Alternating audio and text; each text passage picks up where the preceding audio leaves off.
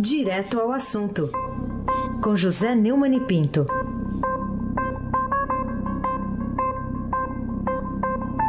Vamos fixar bem hoje o comentário de Michel, de Michel Temer. Michel Temer está lá na China, é de José Neumann e Pinto. Bom dia, Neumann. Que fixação, né, que a gente tem pelo Ué, Temer. Rapaz, é uma fixação total. É, né? Bom dia, Raíssen Abac.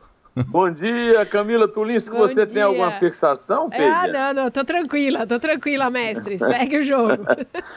Bom dia, Almirante Nelson. Hoje tem oi, oi, oi. Fixação do Nelson é o Márcio Araújo. É, o é. Márcio Araújo. Márcio Araújo. Fixação. Bom dia, Moacir Biasi, que não tem fixação. Bom dia, Emanuel Bonfim, que tem fixação. Bom dia, ouvinte da rádio Eldorado 77.3 FM, Heisen Abac. Vamos lá, vamos começar aqui com o Ministério Público Federal do Amapá, que protocolou na Justiça Federal uma ação para revogar o decreto presidencial que extinguiu a Reserva Nacional de Cobre e seus associados. O que, que você tem a dizer sobre mais este episódio envolvendo, aí sim, o governo de Michel Temer? Na ação, Heisen, o, o Ministério Público Federal lá do Amapá argumentou que o decreto é uma afronta à Constituição e mantém o meio ambiente sob ameaça de ecocídio. O palavrão quer dizer assassinato da natureza. Né? Eu concordo com o Ministério nesse caso. Né?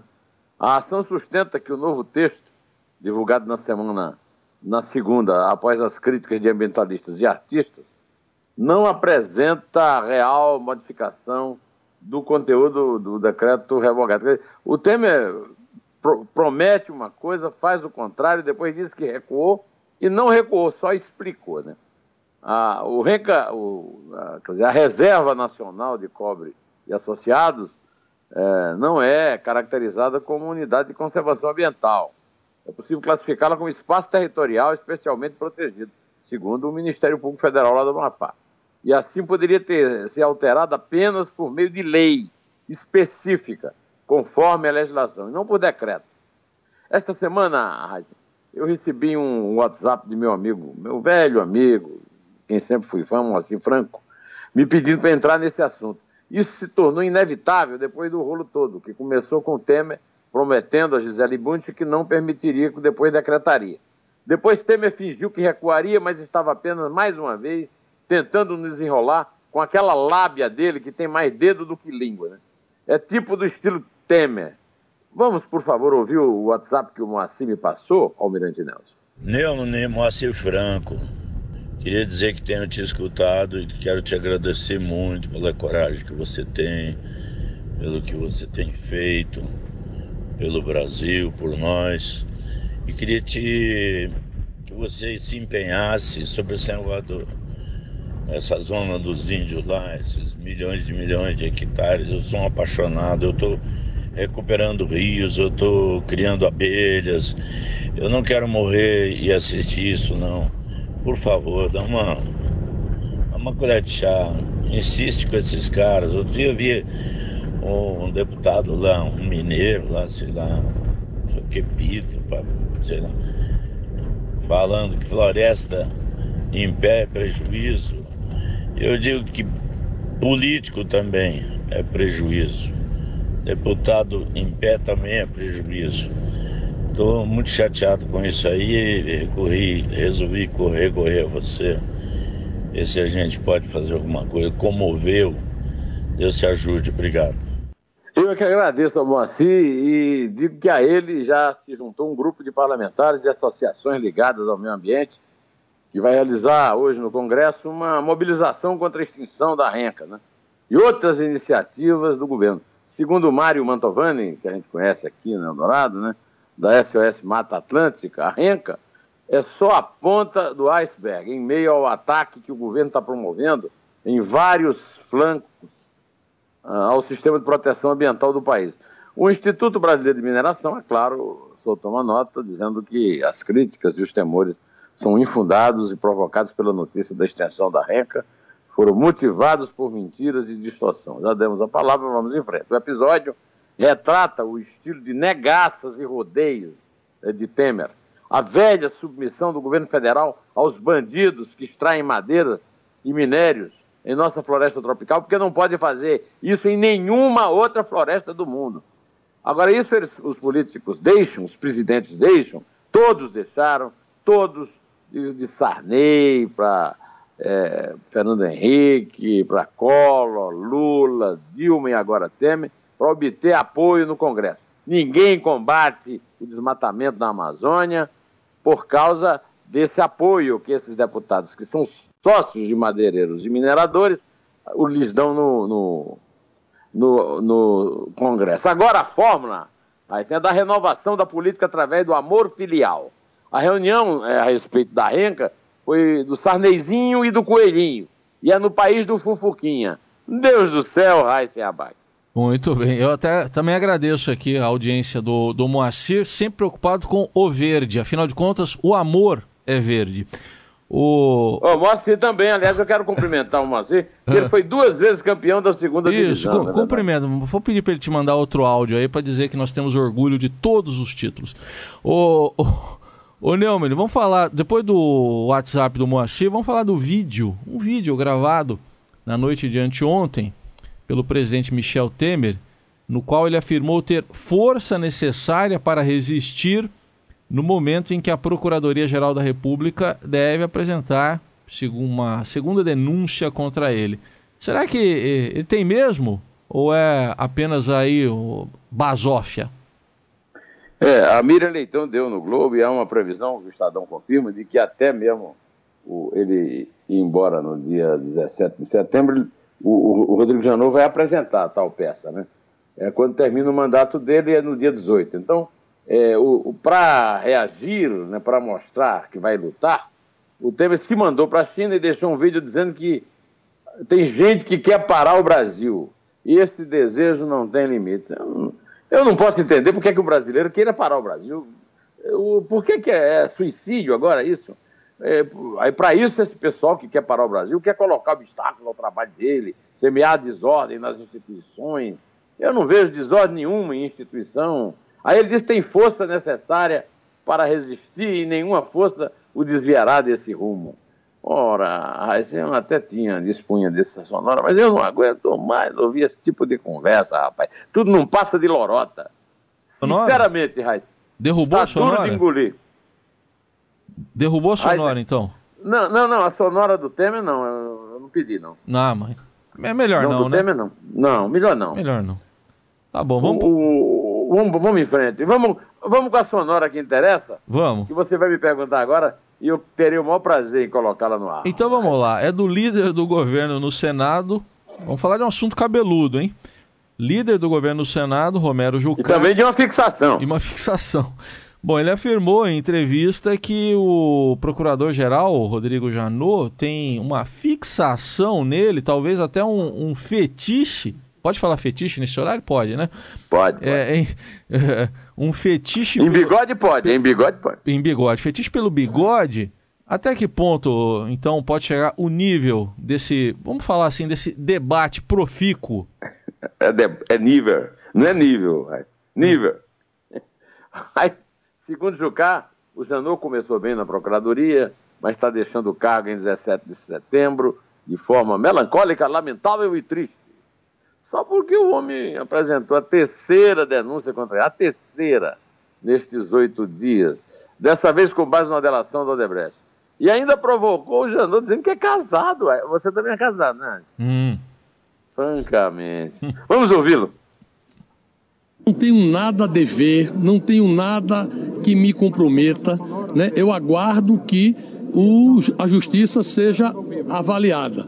Nós estamos aguardando o posicionamento do Supremo. Eu confio na justiça. Quem parece que não confia na justiça é o senhor Rodrigo Janot. Queria que pelo menos é uma fixação. Né? Ele até deu declaração sobre o meu bigode. Não sei se é um fetiche, não sei se é alguma coisa. Ô, Raíssa, esse líder do governo aí chega a ser uma pornografia ambulante. Né? Você lembra quando ele falou da suruba seletiva, né? Foi. Agora é o fetiche do bigode, que na certa Caju acha bonito, sensual e poderoso, né? Caju é o nome dele lá na Odebrecht. Né? O cara é líder do governo no Senado. O, o, já que estamos falando de amigos cantores, o Gutenberg Guarabira postou um tweet afirmando Temer na China, Rodrigo Maia na presidência, Fufuquinha na presidência da Câmara. Onde estás, Jesus? É por aí, né?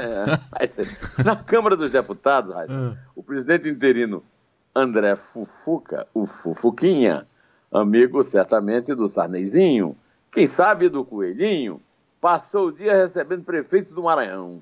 E no início da tarde soube que não poderia votar a reforma política por falta de acordo, e aí deu essa histórica declaração que inaugura o Brasil do Fufuquinha. Só na caixa, Almirante. Você tem 513 cabeças pensantes no Congresso, então é difícil você chegar ao consenso de uma matéria. Cabeças pensantes e mãos ligeiras, né? É, o Fufuquinha é breve, mas é, é, bate que é uma beleza. É trágico viver no Brasil do Fufuquinha, onde o bigode do Jucacaju reina, impávido colosso. Ao acompanhar a ação do filho de Fufuca na presidência da Câmara, eu me lembrei de como seria o nosso parlamentarismo, ou mesmo o semi-parlamentarismo. Teríamos premiers como Severino Cavalcante, Valdir Maranhão, Carlos Mansur, Leoncídio Perondi, Beto Mansur, Edson Lobão, Eunício Oliveira e, finalmente, last but not least, André Fufuco Fufuquinha. Como dizia meu amigo Mauro Guimarães, a pré-racionalidade política do povo é muito maior do que a sapiência dos políticos. Por isso, em 63, eu tinha 12 anos, o plebiscito deu três quartos de voto ao presidencialismo que os militares queriam substituir pelo parlamentarismo. Em 21 de abril de 93, eu votei na revisão constitucional e o presidencialismo ficou com 55,4%, sendo que o parlamentarismo com 24,6%. Mas os tucanos não desistem. Eu me lembro na Constituinte, o, o Covas querendo impor de qualquer maneira o parlamentarismo, e agora, de novo, o Serra, embora enfraquecido pelas denúncias que se acumulam a respeito. A tentativa de mudar o sistema de governo agora é, como diria a senadora Fátima Bezerra, é golpe, golpe de um Congresso que não tem autoridade para isso. Mas não é por causa de questão moral, não é que a Constituição não dá. Mudar o sistema de governo, mudar o jeito de votar, só com plebiscito, senhor Reis. Não pode ser por decisão de dois terços no Congresso, não, viu? É, desse Vai jeito. anotando aí, senhor Muito, desse jeito que eles estão querendo fazer, sem o plebiscito, sem a consulta popular. Bom, o outro caso aqui do ex-governador do Mato Grosso, Silval Barbosa, bom, ele revelou vídeos em que políticos lá da região faziam filas para pegar dinheiro, dinheiro vivo, em encontros reservados no, no Palácio uh, Paiaguás, que é a sede do governo estadual, e ver os vídeos exibidos aí pela TV Globo é, é o mais recente exercício. Ontem até falei de, de obscenidade aqui, né? De, de, vergonha alheia do Brasil. O Brasil do Fufuquinha, né, Neumann? Pois é, Heisen. É uma coisa realmente lastimável. Né? O Silval Barbosa, que é o delator premiado, é, cujas revelações foram consideradas monstruosa delação pelo ministro Luiz Fux, que é o relator do caso lá no Supremo Tribunal Federal, é, e que autorizou a abertura de inquérito contra um grupo de políticos do Mato Grosso. Entre eles está o ministro da Agricultura. Olha, essa agricultura, o agronegócio é o melhor, é a única coisa que sustenta a economia no Brasil. E a agricultura está na mão de um cara que está sendo denunciado de, ter, de estar metido nessa, nessa, é, nessa palha, não, é, nessa o? Nessa pornografia, como você disse, né? É, olha, tem um, o prefeito de Cuiabá, Manuel Pinheiro, chegou a colocar tantas notas no bolso que parte delas caiu no chão. O vídeo que eu vi esses dias todos aí mostra Emanuel agachando-se para eh, juntar as células. O cara não honra nem o nome dele, né? O vídeo mostra é, o Emanuel se agachando, vê se pode. Ezequiel Fonseca aparece nas imagens é, recebendo dinheiro numa caixa de papelão. O Hermínio Barreto flagrado com os maços numa mala. A atual prefeita de Juara, no Mato Grosso, Luciane Bezerra, é da família, aquela família Bezerra, que é muito importante lá, também pode ser identificada no vídeo levando dinheiro na bolsa. Ela levou uma bolsa imensa, rapaz. Negócio de bolsa grande pode ter essa vantagem. O ex-deputado estadual Alexandre César aparece lavando nota, levando nota numa mochila. O deputado estadual Ayrton Mundina Luz, conhecido como Ayrton Português, foi ajudado pela irmã Vanice Marques para carregar o dinheiro, que era muito. Em vez das platitudes que falou no vídeo antes de viajar para a China, O Temer deveria ter anunciado a demissão de Blairo Maggi, ministro da Agricultura, o oitavo dos ministros envolvido em escândalo de corrupção no ministério dele. Viu, o, o, Heisen? É, é, é, é, o, é o fim da picada, meu amigo. É, agora vamos mudar de assunto, que eu já estou ficando até aqui, perdendo a paciência, é melhor ficar aqui com calminho, né? Calminho.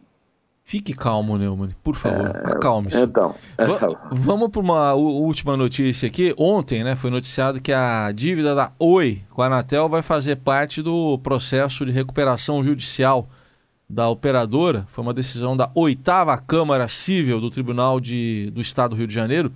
O que, que você acha disso? É, parece estranho isso? É, tem muita coisa estranha nisso.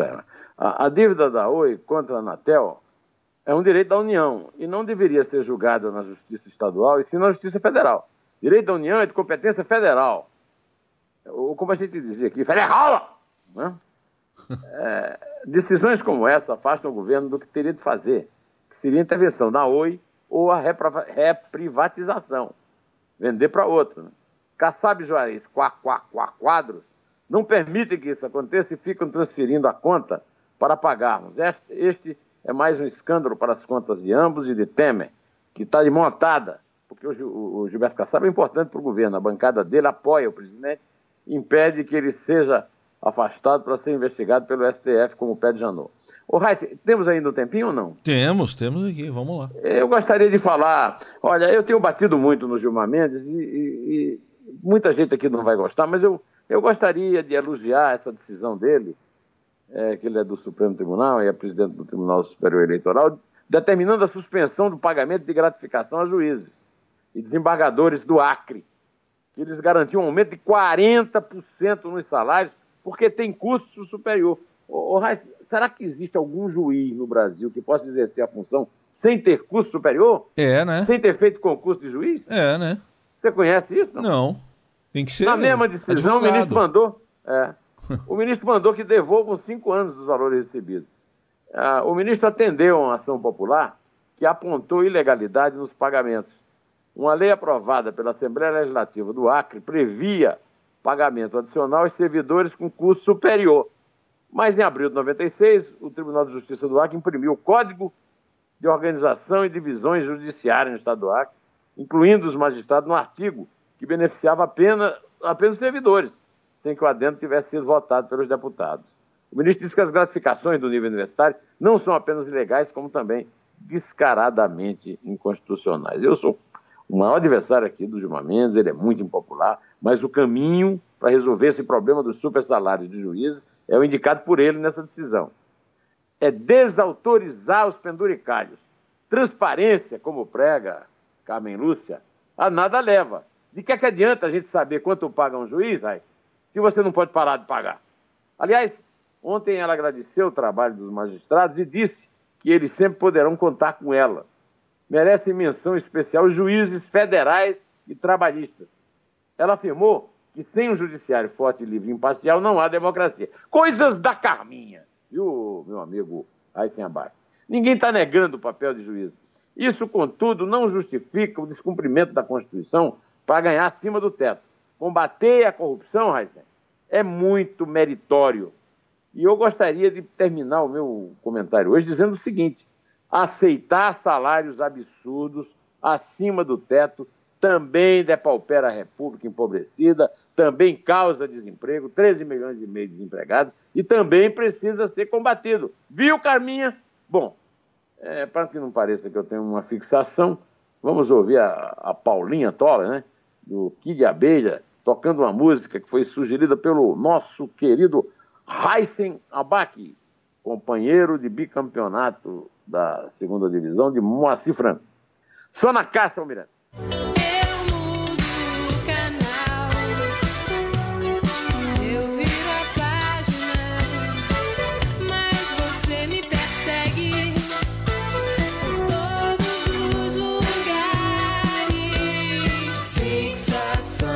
Seus olhos no retrato, fixação. Minha assombração, fixação. Fantasmas no meu quarto, fixação. I want to be alone. Bom. Nossa homenagem a Greta Garbo, vamos fazer a contagem de quatro hoje? Vamos. Ainda mas... homenageando o Palmeiras de Mas, mas França, eu, eu, go né, eu gosto de um cara de bigode. O nome dele é William do Bigode. William do Bigode? Só que ele é Dub. Você já viu como é que escreve o nome do William do Bigode? Não. É Dub, D-U-B, God, G-O-D. Dub. Dub God. do Bigode. É, do É Bigode. de Deus, é de Deus. Olha, é, é, esse fim de semana eu sou obrigado a reconhecer, agora, Ah. nesse meio de semana, que de sábado pra cá os bigodes têm vencido. Teve também o Valdir Bigode treinando Tem o Vasco, o- que- Fluminense, né? Treinando o Valdir Vasco. Bigode, William Bigode, Isso, Jucá Bigode. isso. E a fixação de Janot? Vamos, Vamos nessa. contar, Heisen? Vamos lá. É quatro. É três, É dois. é um. Inter! Paula Tola. Fixação.